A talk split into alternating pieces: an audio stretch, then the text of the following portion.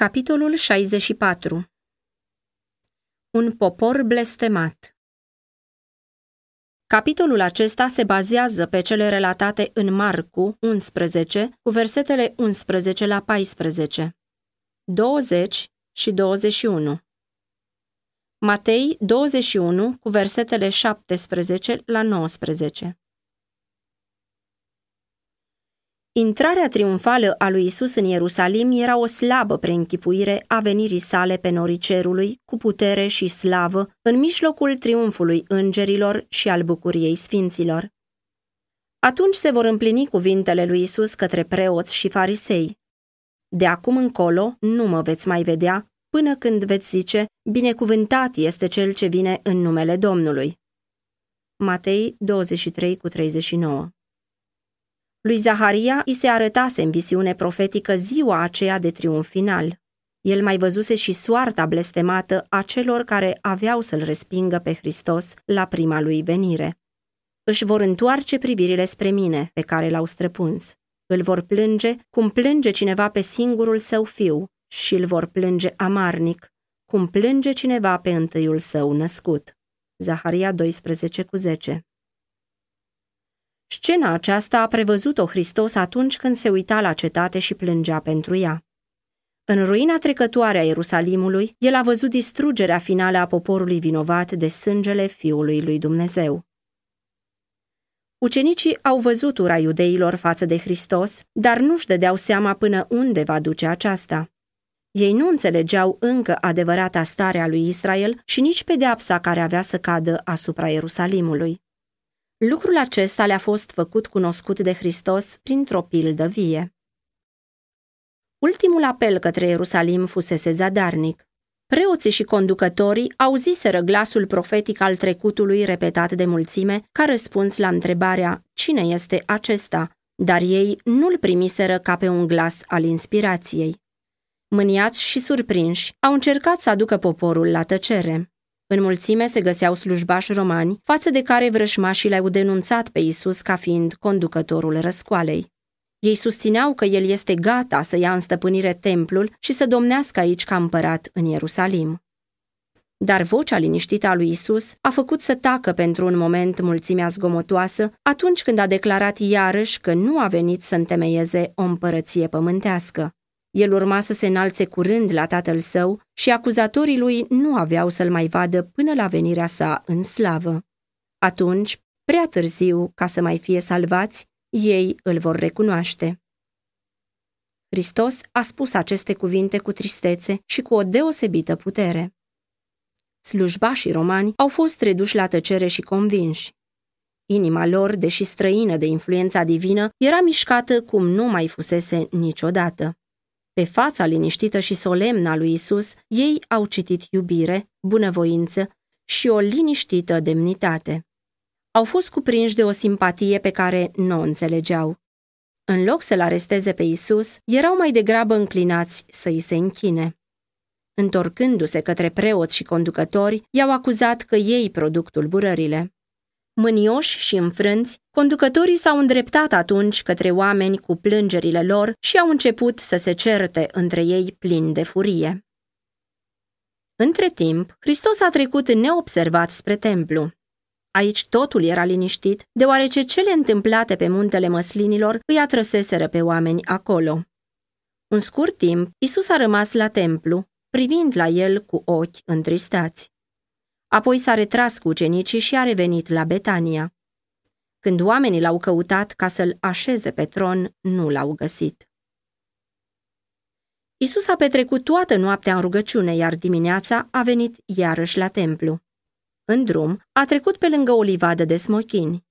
Îi era foame și zărind de departe un smochin care avea frunze, a venit să vadă, poate va găsi ceva în el. S-a apropiat de el, dar nu a găsit decât frunze, căci nu era vremea smuchinelor. Nu era încă vremea smochinelor coapte, afară de anumite localități. Și despre unele podișuri din jurul Ierusalimului se putea spune pe drept, n-a venit încă vremea smochinelor. Dar în livada la care a venit Isus, un pom părea să fie înaintea celorlalți. El era deja acoperit cu frunze. Specificul smochinului este că apar mai întâi fructele și apoi frunzele. De aceea, acest pom plin de frunze promitea și fructe coapte, dar înfățișarea lui era înșelătoare. Cercetându-i ramurile de la cea mai de jos până la lăstarii din vârf, Isus n-a găsit decât frunze. Numai un frunziș bocat și nimic mai mult. Hristos l-a blestemat să se usuce. În veac să nu mai mănânce nimeni rod din tine, a zis el. A doua zi dimineața, pe când Mântuitorul și ucenicii erau din nou pe drum spre cetate, ramurile uscate și frunzișul ofilit le-au atras atenția. Învățătorule, a zis Petru, uite că smochinul pe care l-ai blestemat s-a uscat. Faptul că Hristos blestemase smochinul îi umpluse pe ucenici de uimire. Lucrul acesta li se părea cu totul nepotrivit cu deprinderile și lucrările lui. Adesea îl auzise răspunând că el n-a venit să condamne lumea, ci pentru ca lumea să fie mântuită prin el.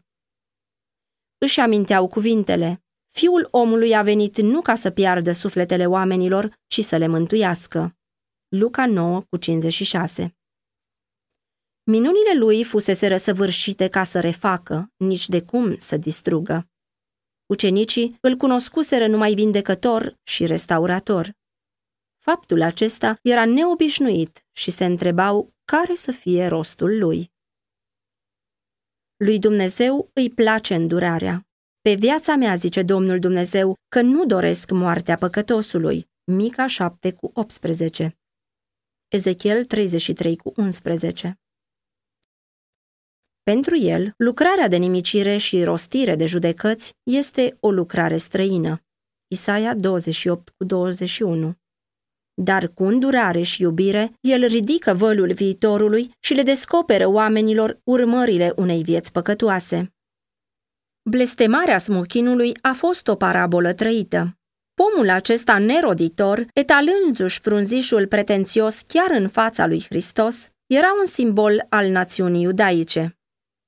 Mântuitorul dorea ca ucenicii săi să înțeleagă de ce avea să cadă blestemul asupra Ierusalimului și că, de acum, pedeapsa era de neînlăturat.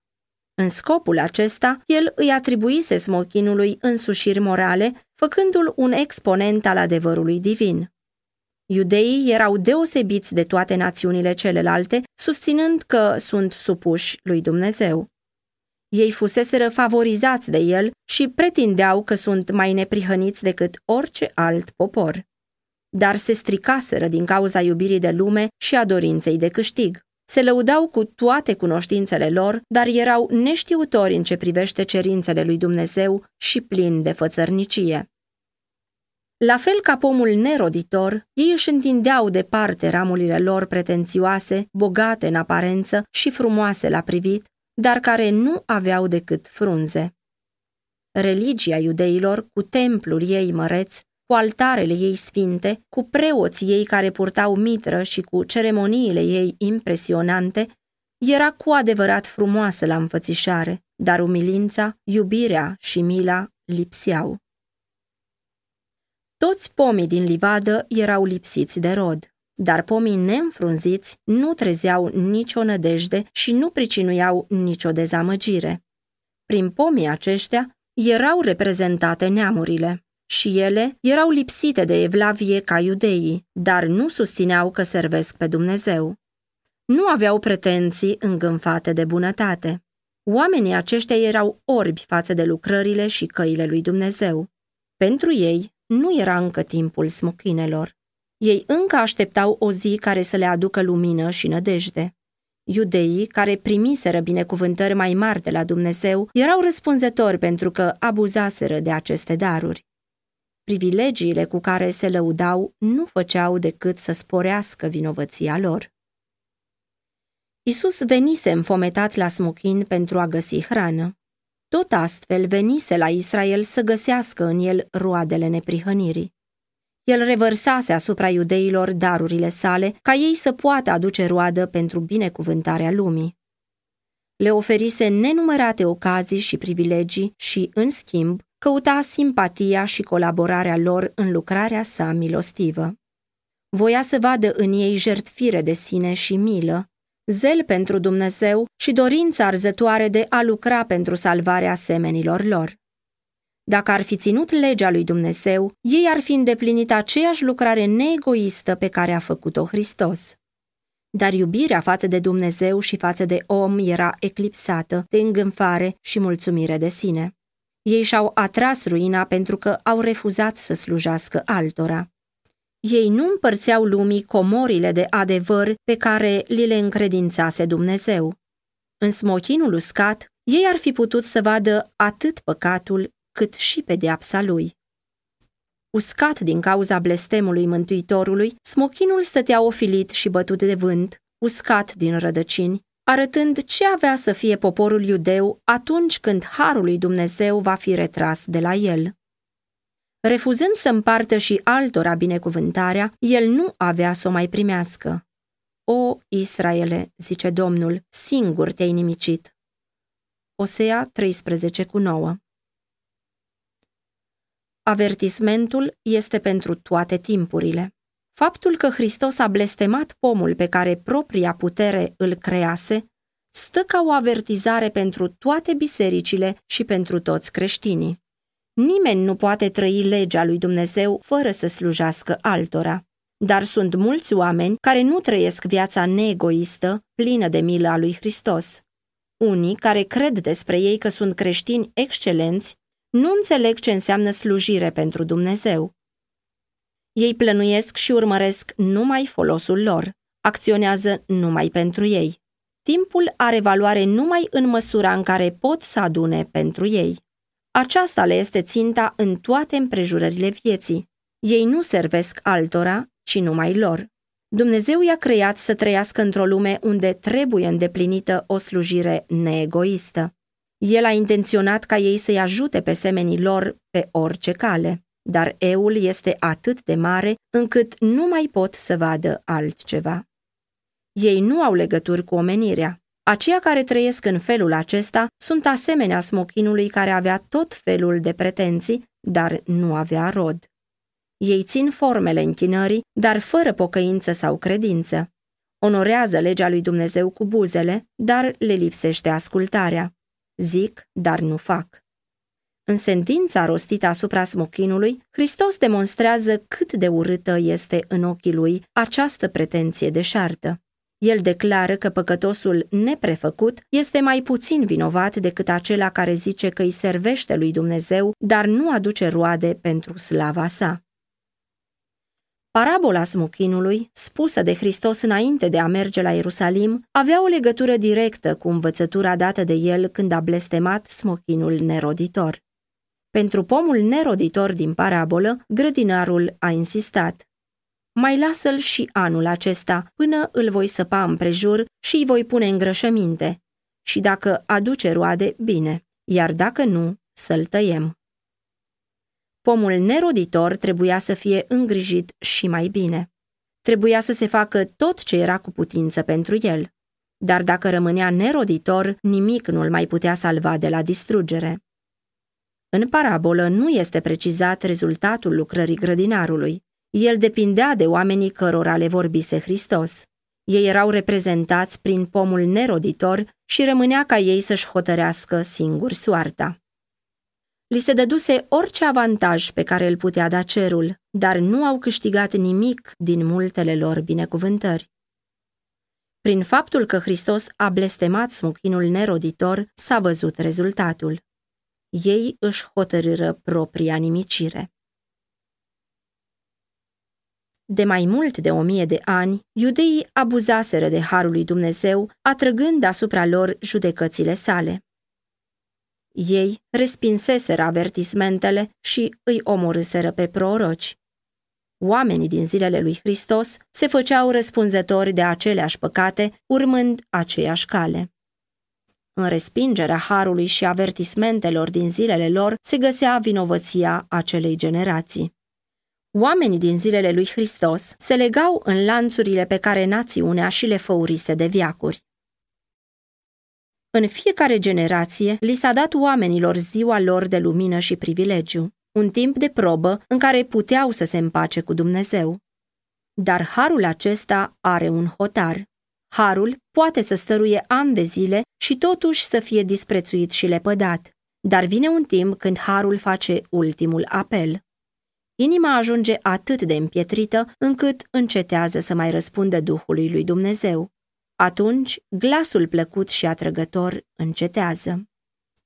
Ziua aceasta sosise acum pentru Ierusalim.